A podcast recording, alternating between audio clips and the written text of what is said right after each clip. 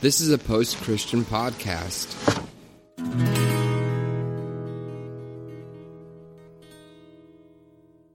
Welcome to the Revolution Church podcast.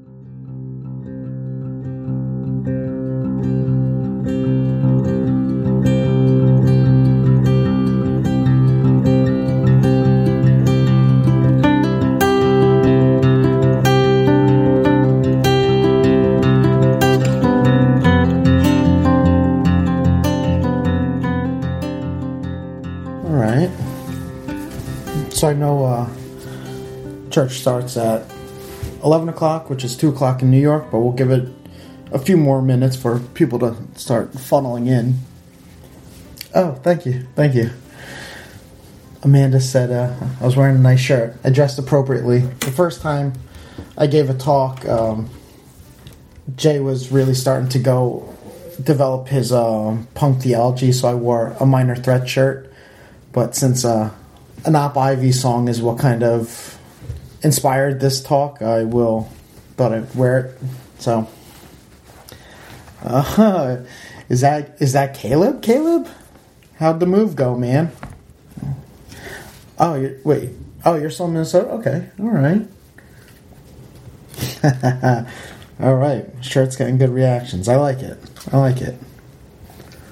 We got 15 people. Oh wow. Wow. 12. Oh no. Three people didn't like my shirt. Product placement, Red Bull. So if they want to sponsor a Revolution shirt, just joking, guys.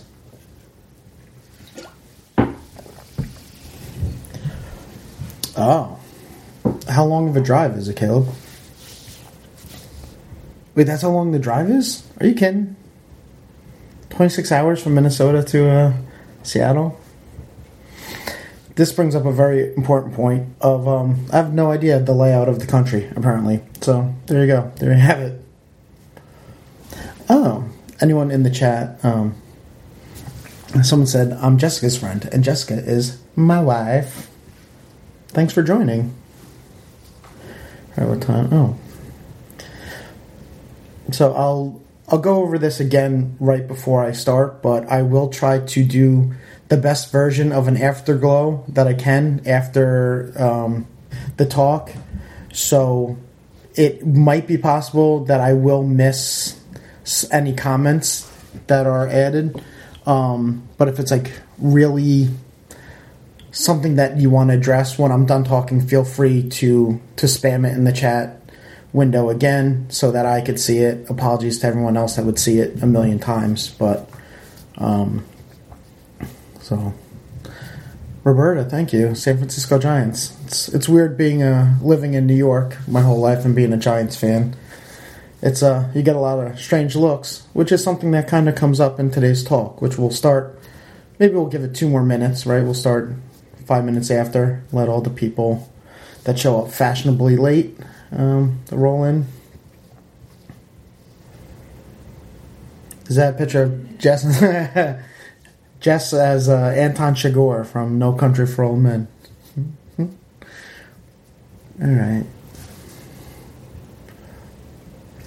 Yeah, I think um, Caleb usually can field the chat window to uh, to help um, Jay, but I'm flying solo with that, so I will uh, navigate as I can which will not be until after the talk to the um, the afterglow segment, um, so that I don't get distracted and derailed, which I'll do um, to myself enough as I talk anyway. So, all right, Roberta, are you a Giants fan, Roberta, or you just live there and root for other arch rivals?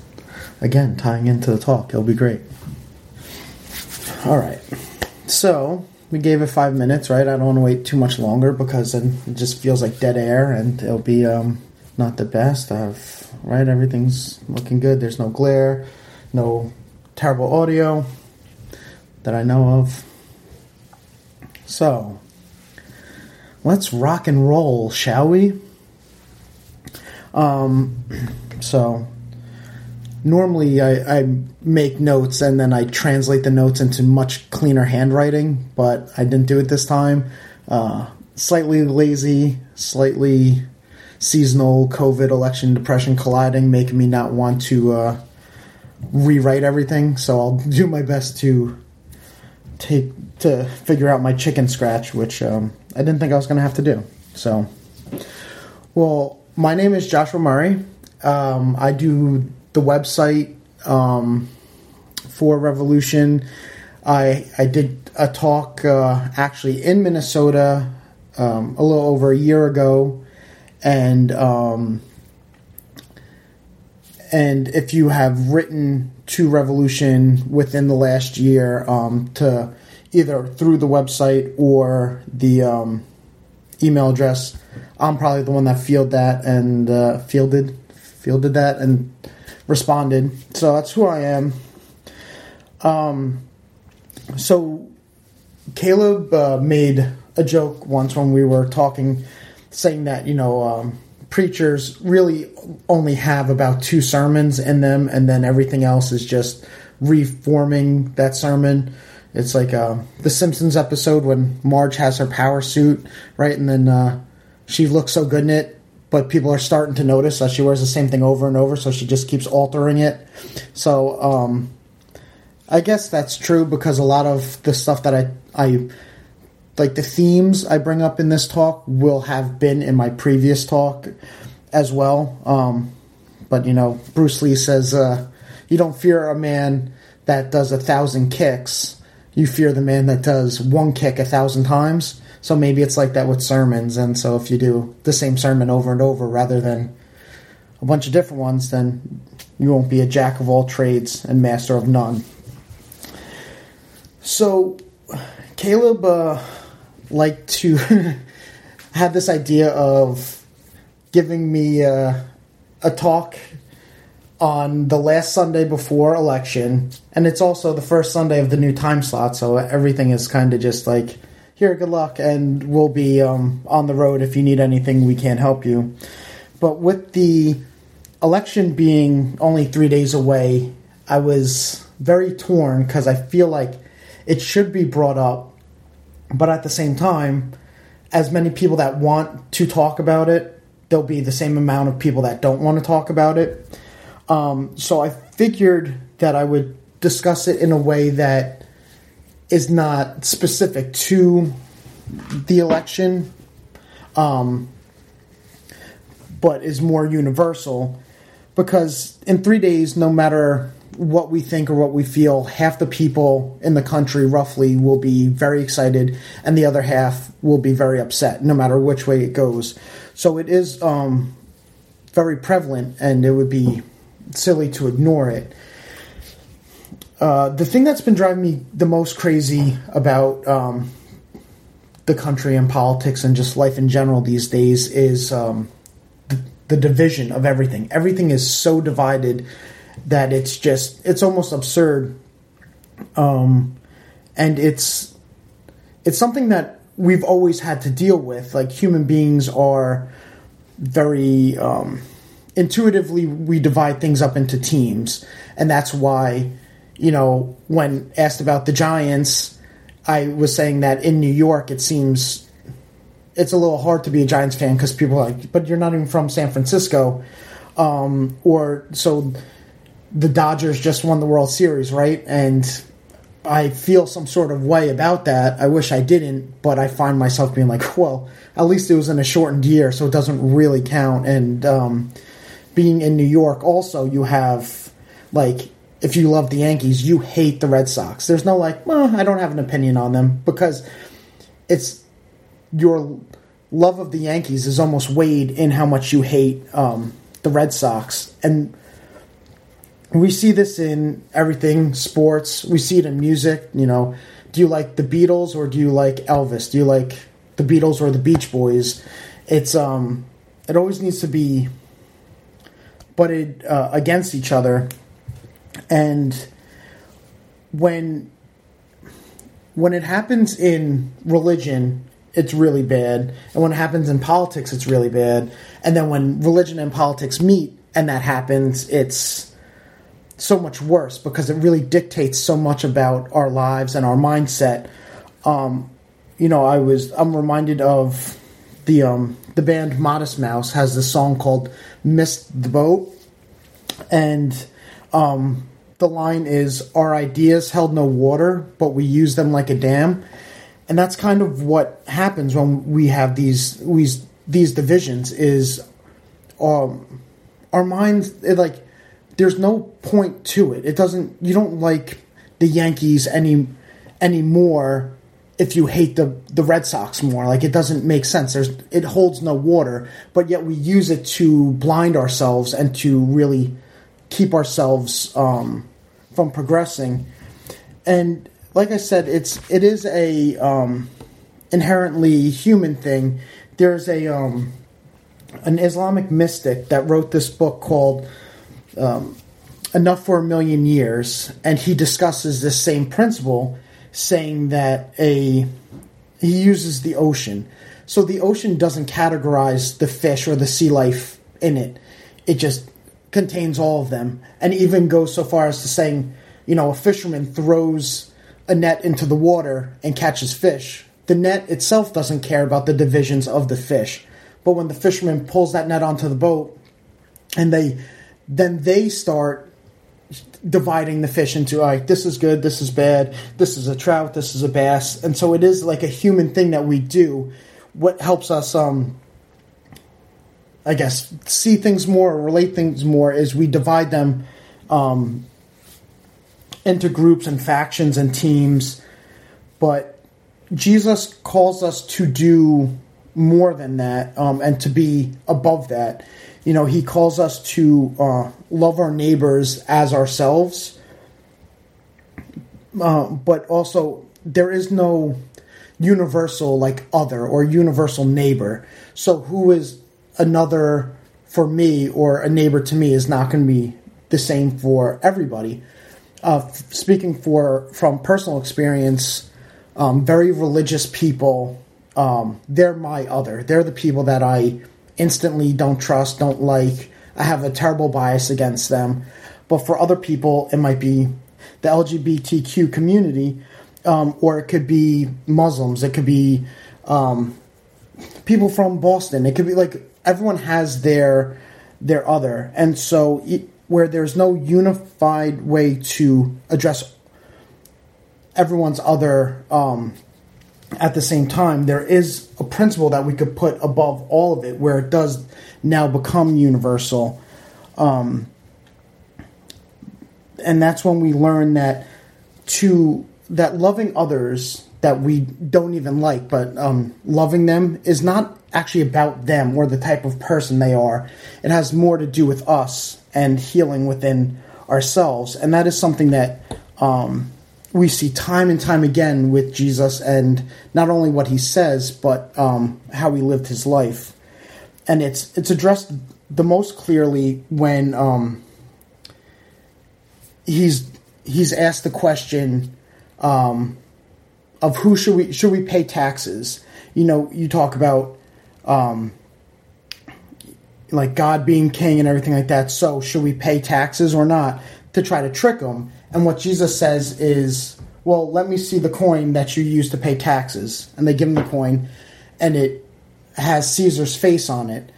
So Jesus goes, well, this has Caesar's face on it. Give it to Caesar. So basically, what he's saying there is to divide up the what I'll call the heavenly politics with earthly politics. You know, this is a Caesar thing. Like that has nothing to do with what I'm discussing, which is loving your neighbor and the way we conduct ourselves. If something is legal or earthly, take care of that. But th- that's not what I'm dealing with here.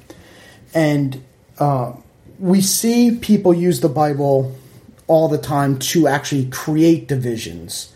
That usually stems from the Old Testament or from letters that Paul wrote in the New Testament the, the my feelings on that is, and this is my my personal belief. It's that like you know if Jesus is who he says he is, then he said he came to fulfill the law. He didn't come to change it. He didn't come to do anything except for fulfill it.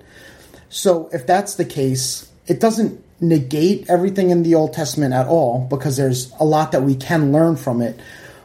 Um, but it's it fulfills it. So if Jesus never discusses or deals with anything that is people you quote in the Old Testament to cause division, then it doesn't matter. It was never really that big of an issue because if it was, Jesus would have addressed it. So, like nothing in the Old Testament, as much as we can learn from it, nothing in the Old Testament should ever outweigh or undo what Jesus lived or said. And on the other side, uh, that goes for Paul too, because Paul's writing in reflections of lessons that he's learned. So if he ever says anything that kind of is counterintuitive or counteracts what Jesus said and did, then Paul missed the mark because he can't know more than you know the fulfillment of the law. So the reason why I also love using Jesus as an example is because it is a universal example. Like I said, if you believe that he is who he said he is, then you can learn a lot from that. But also, if you think that he's just a great idea that many people came up with, or he really existed but he was just a human being, all of this that we're going to dive into still works um, because we get to see actions and not just words. With Paul's letters, all you're seeing is his words that he's writing to other people. You don't see what he's doing, how he lives his life, except how he tells you he lives his life. Where with Jesus, you have an account of him living out these these principles that he's teaching. He doesn't just say one thing and act another way.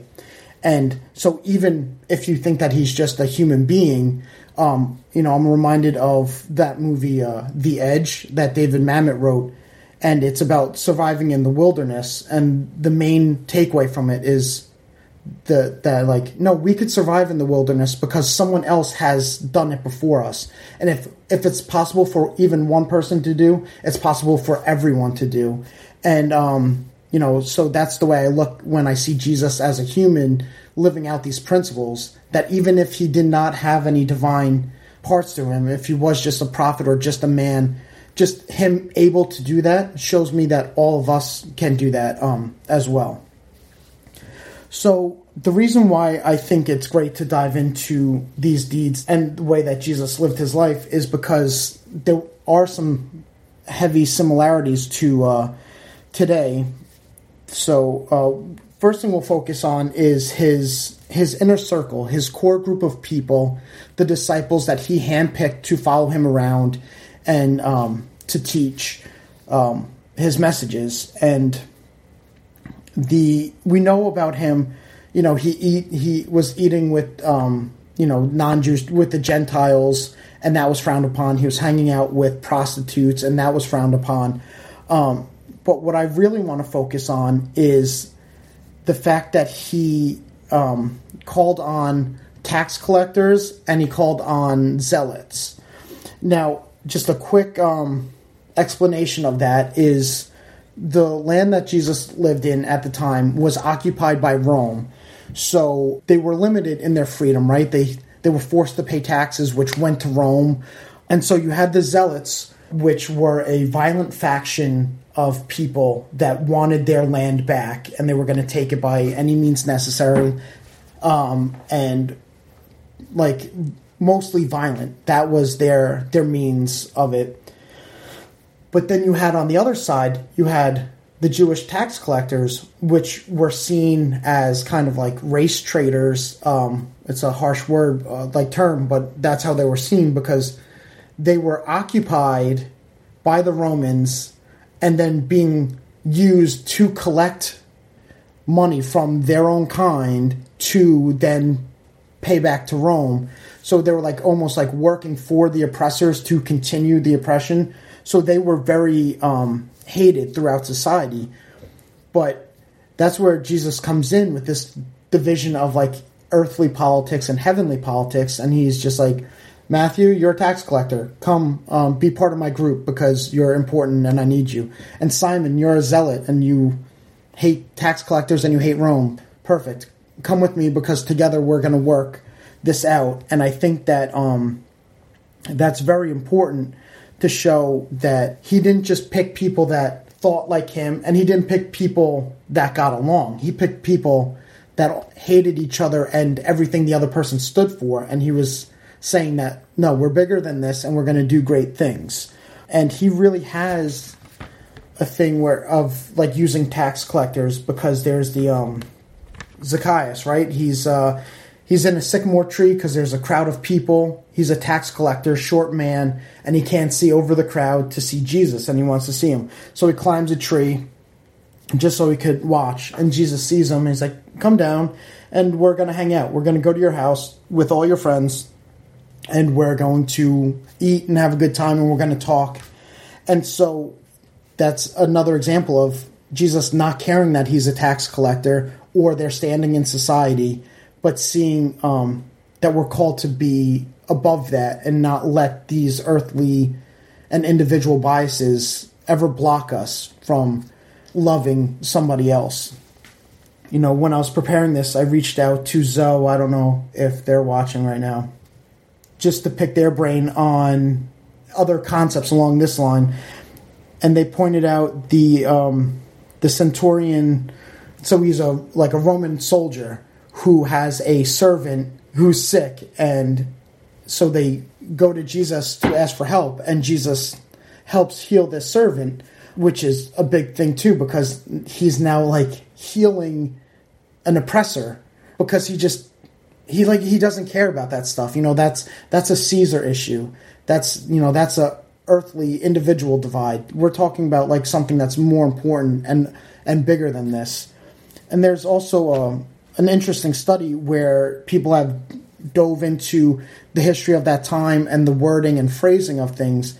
And it might even be that um, that soldier it wasn't his servant but uh, like um like a gay lover which i think is also great because you couldn't probably have even picked a, a harsher thing for the people around jesus to fathom on top of helping an oppressor than adding that um that on top of it and he was just like yeah i don't care about that stuff someone needs help and i'm going to help them regardless um we see uh, Jesus when he um he, the way he continuously interacts with Pharisees also, which were the high priests at the time. Um, he doesn't always interact with them kindly, but he's never preaching like messages of hate. He's always trying to teach them and help them learn. And these are, are people that have tried to kill him more than once. We know about um, the betrayal and the trial and um, the crucifixion, but they tried to kill him a few times. They almost threw him off a cliff. They were going to stone him, um, but he never lets that stop him from helping them. You know, and Nicodemus is a Pharisee, and he comes to Jesus at night because he's so scared of the other Pharisees knowing that he's talking to Jesus. And Jesus is he's never like, "Wait, you tried to kill me. Why would I help you?" But instead, he he doesn't even entertain that thought. Instead, he just helps regardless because uh, that uh, he doesn't want to get bogged down and blinded by these Caesar issues. He doesn't want his his thoughts to be blind him like like a dam, you know. And um,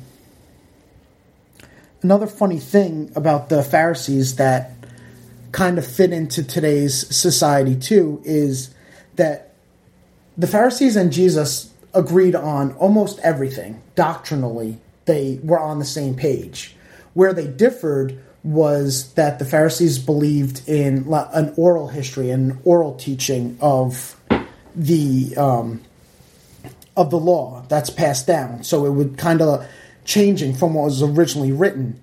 And Jesus didn't like that. He wanted to stick to the doctrine. And so even though they agreed on every aspect of the doctrine except for this little bit, they hated him and wanted him to die. And that's something that we see today still like if you're not 100% in agreement with me then you're my enemy and i hate you you know i want you canceled i don't want anything to do with you even though everything else about them might line up except for this you know 10% of uh, different thinking so um, another reason why they hated Jesus, and this is leads us into our next group of people where we learn a lot from Jesus, is they hated him because he was um, from Galilee, and they did not like this city uh, of Galilee. It doesn't really say why, but what I think it is is, um, and we'll d- dive into this a little bit, but there was a, a land of Samaria, and they hated Samaritans. They just it's it was a huge thing um, that went back forever that they hate Samaritans, and Galilee is maybe forty miles from the the boundaries, the border of Samaria. So maybe the Pharisees rounded up, and he's basically a Samaritan. He lives so close, and so that's another reason we hate him. Um, and they were that really was a stumbling block for them. So to explain that, we're going to dive into briefly the history of Samaria because it comes into play um, a few times, and it is very relatable for today too. Because way back in history, Old Testament, um, sorry, the Jewish people in Samaria, there was a, a rift, which we'll, we'll get to, but they hated each other, and this hatred goes back something like 500 years before Jesus' time. It's 14 generations. So the reason why that's important um, to me is that it shows that everybody that's hating Samaritans and Samaria at the time, it's for no reason other than the fact that they were told to hate them just through generations. Like we hate them.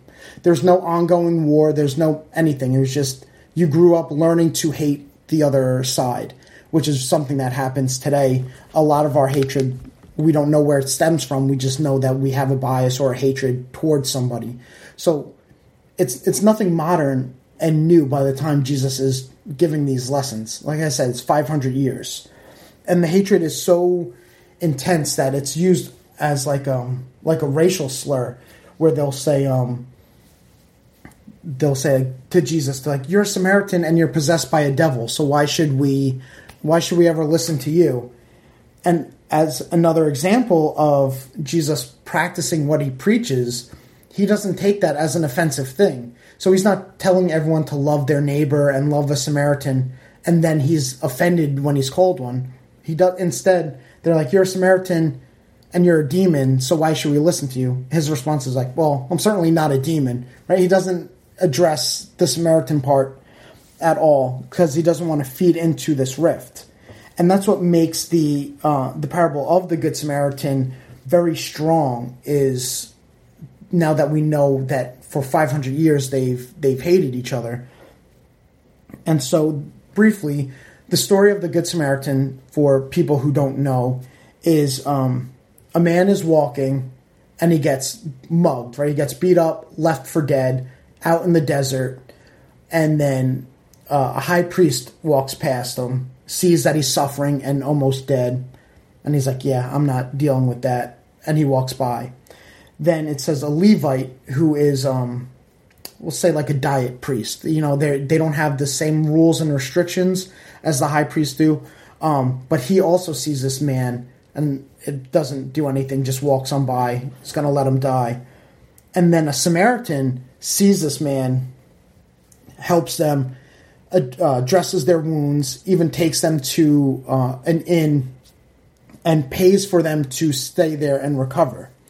And so we could see that it's a very specific reason that the Samaritan was used because he's teaching this story to people that hate Samaritans. And so it would really hit them differently. And um, you know, I've even heard people try to defend the high priest, which I don't know why you would want to try to rip apart the parable and show reasons why it's not true. Um, but one thing that they bring up is that high priest at the time, due to the laws of um, that are stated way back in the Old Testament, again um, in the Book of Numbers, is that a high priest they can't do anything with a dead or dying person. Then they'll be unclean um, so they have to avoid that situation. And maybe that's why jesus also mentions um, a levite because they'll be well yeah so the high priests aren't allowed to do it but this other priest would be able to do it. And it kind of covers all the bases um, and we get another glimpse of the hatred that they felt for Samaria because he gives this this parable and then he asks the man, "So out of the three people, who is the one that you know did the right thing?" And the person says, "The one that is merciful." Like you get the feeling that he couldn't even bring himself to say the Samaritan because they don't want to give them any sort of kudos or good job, so they just the one that did the right thing was the right person. So thinking on that, I was saying like about the high priest and how I found people were almost defending that. So I went back to the book of Numbers and I read that segment on the law um, about the high priest not being able to to deal with dead people or touch dead people or dying people. And it is true that it says that it will make them unclean for seven days. It's not a forever thing. There was um, a bunch of steps and cleaning and maybe sacrificing that they needed to do in order to um, cleanse themselves after interacting with a, a dead person. So that kind of also um, really helps the case of the Good Samaritan too, because then the priest doesn't turn into a I'm just following my job, my hands are tied, I can't help them, but it kind of turns into a yeah, I could, but then I have to like sacrifice and clean and it just would be a whole big thing and I'd rather not do it. Um, so we could see that why Jesus used those specific examples and to show like I'm going to take every person that hates each other and show that I want people to love beyond that. I don't care about these personal issues of they're Samaritan. We hated them for as long as I can remember. He's like, mm, I don't care. You still have to love each other, um, even even when you hate each other, right? And I had a, a, a thought too, which doesn't really mean anything, but it's just an interesting to to think about. Is what if this wasn't just a parable? What if Jesus was speaking from experience? Because he passed through Samaria quite a bit, which was a thing in itself because they were so hated that at the time people would take these long, winding routes away from there, add days onto their journey just to avoid it. And so maybe the fact that Jesus was passing through a lot, maybe it's something that happened to him and he was he saw who helped him and who didn't. Again, that doesn't add anything to it. I'm sure if that was the case, it would be mentioned somewhere else. I just had that as a a pretty cool thought. Um, and I'm sure this hatred with the Samaritans, since it raged for so long, was a two way street. But um, the feeling that I get is that it was more like a reciprocated thing, like almost like the Samaritans hated in return because of how much they were hated, which doesn't make it any better. Um, but I could think that maybe that's also why Jesus uses that example um, a lot because it is a um, a thing that the Jewish people at the time were really struggling with, um, and so just to go back really quickly again to the history of this hatred is um, there's a character in the Old Testament named Jacob. Jacob had 12 sons. And then each son had a family, their family had a family, family, family, family. And so basically, you would end up with 12 tribes of people, all leading to a different son of Jacob. So the, the, the 12 tribes.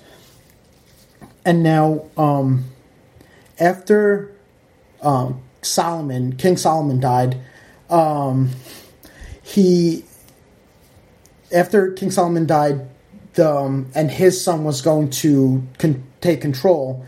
Ten of the twelve tribes were like, "This guy's not for me. I don't like him, so we're not gonna we're not gonna be part of this." And so they split, and two remaining tribes um, stayed loyal to the house of David. Um, so when the tribes, years and years later, they all unite again, the 10 tribes come back, but the, the two other tribes that stayed see them as unclean. Like you were out there, you were fraternizing with non people, like you're almost like half breeds or you know um, Harry Potter fans. They're like mudbloods, right? Um, the the terrible um, slur from that book. Um, and so there is a time though when they're united, and the two tribes were going to build a temple, and the the other ten tribes are saying, "Hey, we'll help you. We believe in the same God." And it was the two tribes that said, "No, you're unclean. We don't want your help. We don't want anything to do with you." And so there is that feeling that it was almost like a hatred from one side that was pushed onto another, and that was pushed back. And so that's where we get this butting of heads, not much different from everything that is going on um, today. And so we also see that same kind of feeling from um, the story of the woman at the well. And so when um, Jesus was heavy into his ministry, there was a time where his following was getting bigger than that of John the Baptist, and his followers were baptizing people. And he saw that the Pharisees and the high priest, who already had it out for him, were starting to notice. And so he was kind of like, all right, I'm going to leave for a little bit, let things cool down. I'll go back to my hometown, um, do some work there, and then um, I'll come back. And so on his way, again, like I said, he passes through Samaria when he goes on these journeys. He doesn't ever go around. And he's walking long journey through the desert, the heat, and he sees a well and he sees a woman drawing water from the well. And so he goes up to this woman and he asks her for a drink. Now we're going to put a pin in that real quick because I want to show you that this well was a very important um, symbol this is something that the Jewish people and the Samaritans would have had great respect and know this well. So, um, like I said, the Jacob in the Old Testament, he was the one with the 12 sons. Now, one of the first huge acts of forgiveness that we see in the Old Testament is between Jacob and his brother. Now, I won't go into that, but big rift, um, lying, stealing. There's going to be wars and everything. And so Jacob learns to stop being a liar and a scumbag the best that he can, and he goes to make amends. And there's a big forgiveness, and Jacob sets up land. Um, so, um, so he sets up his land and his territory on around that place of the forgiveness, and then that's where he has all his sons are there, and um, his family, and that's where he lives. So not only is that land a place of forgiveness and unity, but at a time, it was a place where the original 12 tribes lived in a uniform happiness. There was no split, there was no anything. It was the, the early um, moments of it, probably maybe before they even had kids that formed these tribes, but it was a place of unified um, acceptance of the 12 tribes. And so now, a Samaritan person and a Jewish person would know this about that well. And so Jesus sees this woman and he asks, you know, I'm I'm thirsty, can I please have a drink? And this is where I get that feeling of that um, the hatred was even though it's it was a two-way street, it was kind of forced on one because the woman doesn't say um, no, you're Jewish, I hate you. Like I don't want that. But what she says is, I'm surprised that you're talking to me because I'm a Samaritan and you could see that. So I don't, so she's surprised that he, he would engage her because she would assume that he would hate her so much. Um, but again, this is where Jesus shows the importance of um, rising above these earthly politics to heavenly politics because this woman is um, she's in need. She's done. She doesn't seem to be hurting or anything, but she has this desire maybe of never being satisfied or needing a quick fix, um, or just the. We all suffer from it, but we also know people that really struggle with it, where they just they grasp at anything to try to feel better, and they try to stuff you know square pegs into round holes just to be like I'm so happy and everything's great, um, because he is talking to her and he's helping comfort her and minister to her. He's preaching, and then he'll say, "Why don't he said, "Why don't you go get your husband?" And she says, uh, "I'm not married." And he goes, "Yes, I know. You were married to five different people, and the person you're living with now is not your husband." And now I truly don't believe that that was any sort of shaming in any sort of way, but it's just showing that like you're always looking for an answer. You're always looking for a destination that's going to be your end destination. And again, we see that when he's using this metaphor of living water to talk about eternal life and salvation, but she's misunderstanding it and she's saying, like, oh, if you could give me this water, I won't have to keep going to the well and get it. I won't be thirsty. So she has this this mindset of just like, oh, let's fix this. We could do this.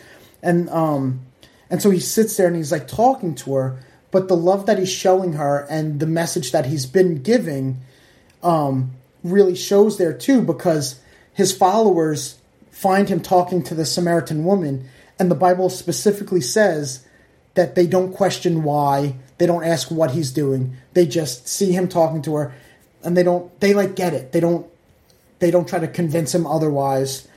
And that is contagious in that sense too, because when the Samaritan village hear about Jesus and his conversation and ministering to this woman, they are so happy and they invite him and his followers to stay with them and they stay there for 2 days after that. So this feeling of unity was contagious through everybody, especially when they knew that they hated each other and even if they were feeling love in that moment, there probably was that nagging thing in the back of their head of like, ugh, I know I should hate them, but this guy's awesome and they're so nice and this is great and we want them to stay. And it's it is something that the it's not like he preached it and then all his followers just got it and they understood it because, you know, just with stuff that we struggle with, you know, morals and like bettering ourselves. Uh, Aristotle, right? He compared it to playing an instrument or a flute. That you have to practice in order to get better. You know, uh, the playwright Samuel Beckett says, uh, "Fail again, fail better." And it's the same. We're gonna fail all the time at this, but as long as we keep trying and fail better next time, and then better the time after that, because there was a time where Samaritans did chase Jesus out of their town, and his followers were like, "You know what? They disrespected you. We hate them. Let's rain down fire and vengeance, call down fire, and we will destroy them. And Jesus, he scolds them. He's like, that's not what we do. Like, stop focusing on your earthly politics. I'm talking about something else. You know, give Caesar all that stuff. This is not what we're dealing with. And um, Jesus again lives this out as he's getting arrested, right? One of his followers attacks a, a guard to protect Jesus, cuts off his ear. And while Jesus is getting arrested by the people that will beat him and kill him, and who are currently his oppressors apart from that, Jesus takes the time to heal that man's ear and like use that as a teaching moment too to his followers to if you live by the sword you'll die by the sword. Um, when jesus is getting crucified he says father forgive them.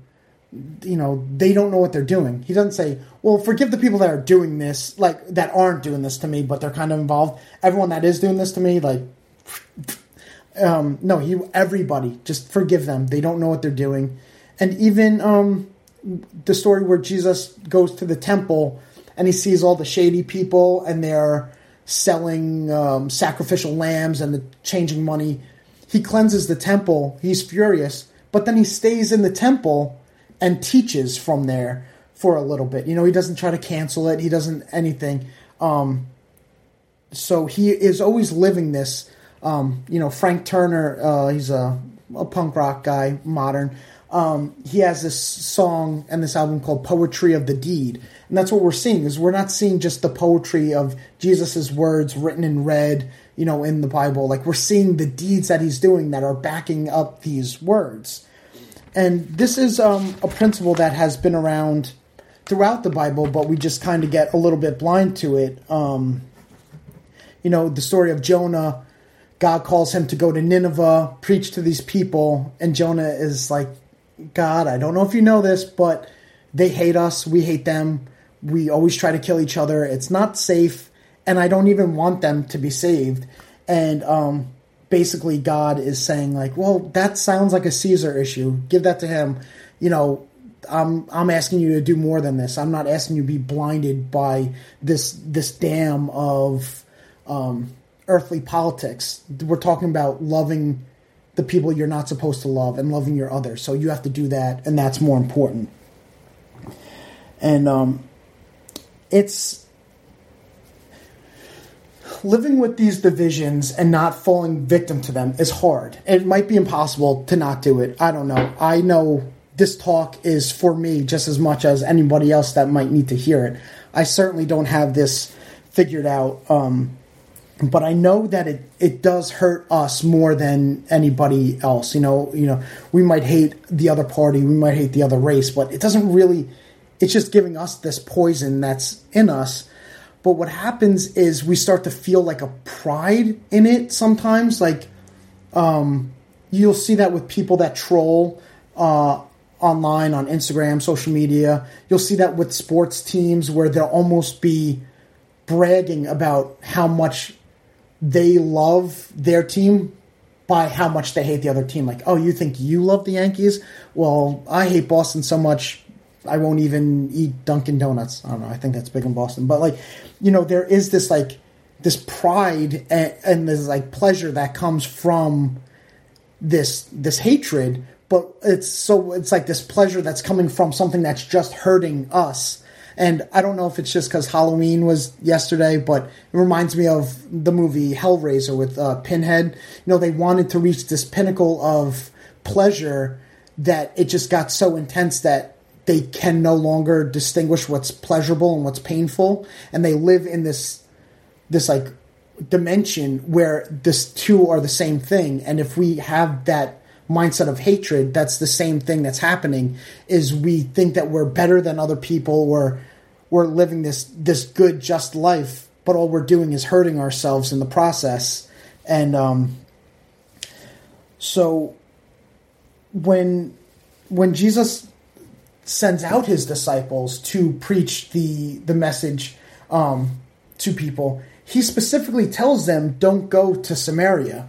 And now this isn't because you know screw them, let them fend for themselves, but it is more. Um, you could imagine if you're living in that time in that society that if you have a group of people that hate another group of people and you say go preach to the people that need it and the people that need to hear it and learn they're going to be like oh those dirtbags in samaria they're the ones that need to hear it but he tells them no like focus on us we have enough to do here focus on the people we have around us don't assume that they're wrong just because we hate them um, and it kind of leads into that thought of specks and logs. How can we remove a speck of of wood from a, a neighbor's eye when we have this gigantic log sticking out of our own? You have to remove the log from your own eye in order to remove the speck from your neighbor. And an interesting thing is if you think about it too, the problems, like I was saying, it causes more pain for us than the other person. And so if you think about it, if you're if you have this big log sticking out of your own eye and you're in close looking at the the eye of a neighbor, the huge log in your eye is going to look like a speck in the reflection of their eye. So it's like you're trying to fix this microscopic thing in them, which is really just you noticing it in yourself at a much bigger scale. And so I don't know what will happen in three days. Um, I just know that half of us will not be happy, and um, I'm sure that the more divisions will grow and more teams will form. Um, but I just know that unity and this these examples of how we can live at this higher level of love um, and unity is what's important. And um, you know, going with the, my my punk rock past, there when I was younger, um, you know, me and my friends, uh, we were just a bunch of dirty punk kids, and um, every parent's nightmare is in my cousin's room. We had Sharpie markers and we wrote these lyrics to all these punk songs on their walls. Know, now being a homeowner, I would lose my mind of trying to think of painting over Sharpie marker that just covered the wall like an insane asylum. But um, there's this Dropkick Murphy song called "The Boys on the Dock," and uh, they have this line united we stand divided we fall i don't know why when i was younger i thought it was united we stand united we fall which doesn't make too much sense but at the same time now that i'm thinking about it it kind of does because at the same time yes we're divided so it's very hard to stand um, and grow but also if we're united in the wrong stance, if we're united through hatred or you know team division, then united will stand, but united will fall. All in that you know that blind fury of of hatred, and um, so I, I know for me, I want to get to a place where if I'm driving and I see a certain bumper sticker or flag, I don't like rage and then like get inside and then come home and tell my wife like, "Oh, you'll never believe what I saw on the road. I hate blah blah blah blah blah." Um, and so I want I want to get to that point, and I know that it'll be hard. Um, but you know, I'm reminded of this line by this band, uh, First Aid Kit. They're from Sweden, and the line is. Um, Stockholm's cold, but I've been told that we've been born to endure this type of weather and um, but I know that when it comes to unity and living this higher level and loving people, that it um, we were endured, we were born to endure that. And the reason I know is because people show up on Sundays to Revolution, you know, regardless of what they think and believe. You know, through Revolution, I've talked to um, atheists, agnostics, witches, Democrats, Republicans, Antifa, um, the Green Party, you know, and Trump supporters and um, people that hate both sides. Like I've just through Revolution, I've talked to everyone. So the fact that we have already kind of started to unite, regardless, just if it's for you know so far 55 minutes on a Sunday, that's a start. You know that shows that something in us is was born to endure that kind of hardship that is this separating and focusing on a heavenly politic rather than an earthly politic. Um, and so hopefully um,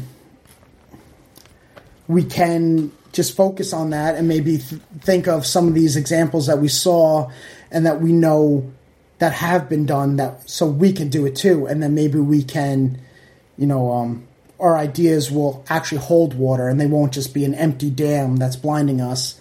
And um, we could start maybe being contagious with our unity and and love, and even if it's just winning ourselves of not falling victim to hatred, and then just practicing that love and failing and failing better. And uh, I think we could do it, and we'll have a crash course in it in the next few days. But um, I think we could do it. So um, that's where I will end my my message, and um, I will answer any. Um, you know, we'll we'll say that this is the afterglow. Um, I will be looking at this chat window, and we'll keep it open for maybe um, you know, as long as people want to talk if they want to. So, feel free if you want have something to say. If you have questions, if you want to push back, this is actually a place where you could do that. If you disagree with something I said, please feel free. Um, you know, it, it's a discussion, not just a one way thing, even though it's me talking to a camera. So um, yeah, we'll keep this on for a little bit uh, a little bit longer, and we'll see if anybody wants to uh, chat. Yes, I uh,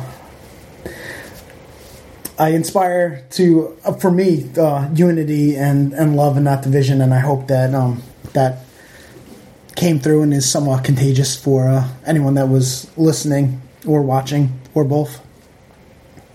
Um, I'm just scrolling back up. I'm not seeing just some. Uh, there's no pressure to uh, communicate, no, or anything like that. But I just want to leave it open for for a little bit. So sorry if people are tuning in now and then. Uh, oh, thank you.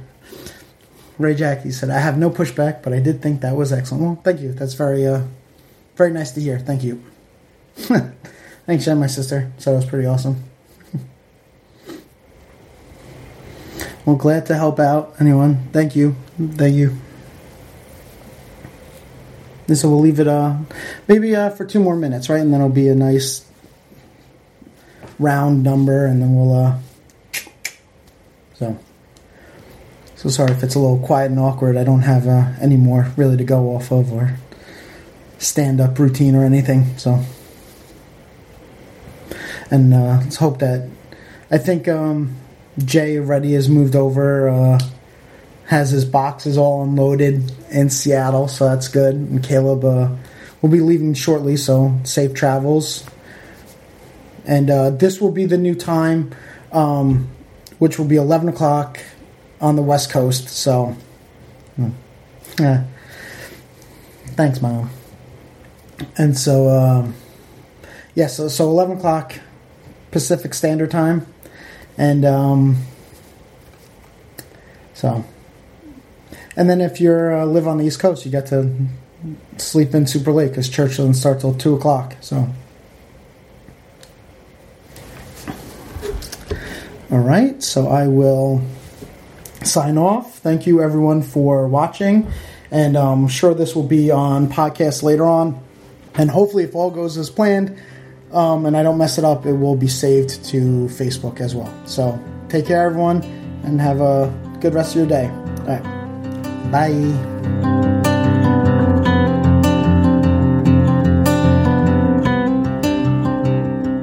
Like to remind you that our ministry is supported 100% by listeners like you. To make your 100% tax deductible donation today, please visit revolutionchurch.com slash donate. You can also learn more by clicking the donate section on the website.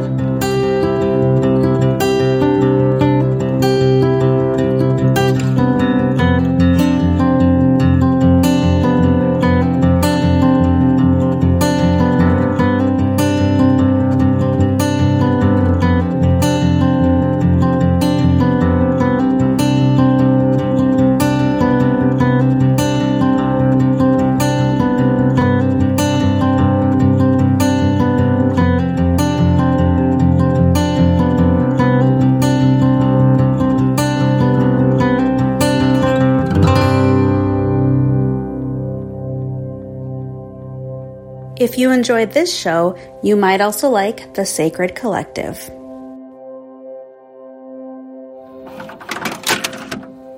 Growing up, I would pray that Jesus would not come and return before I had sex because I wanted to have sex. I and, prayed the same thing. And yeah. I remember, and I remember the first time I had sex when I was 17, I was like, okay, God, you can come back anytime you want. And I mean, that was a legitimate prayer. Thanks, God. Thanks for not being a cock block. so you didn't think sex was good enough to stick around for? Just good enough to experience once? Well, no, I wanted to stick around, or I wanted to, to have sex many more times. But okay. it was one of those things where it was just like that was just this ultimate bucket list. Like Brian yeah. got to get laid before the end of the world. That was a post Christian podcast.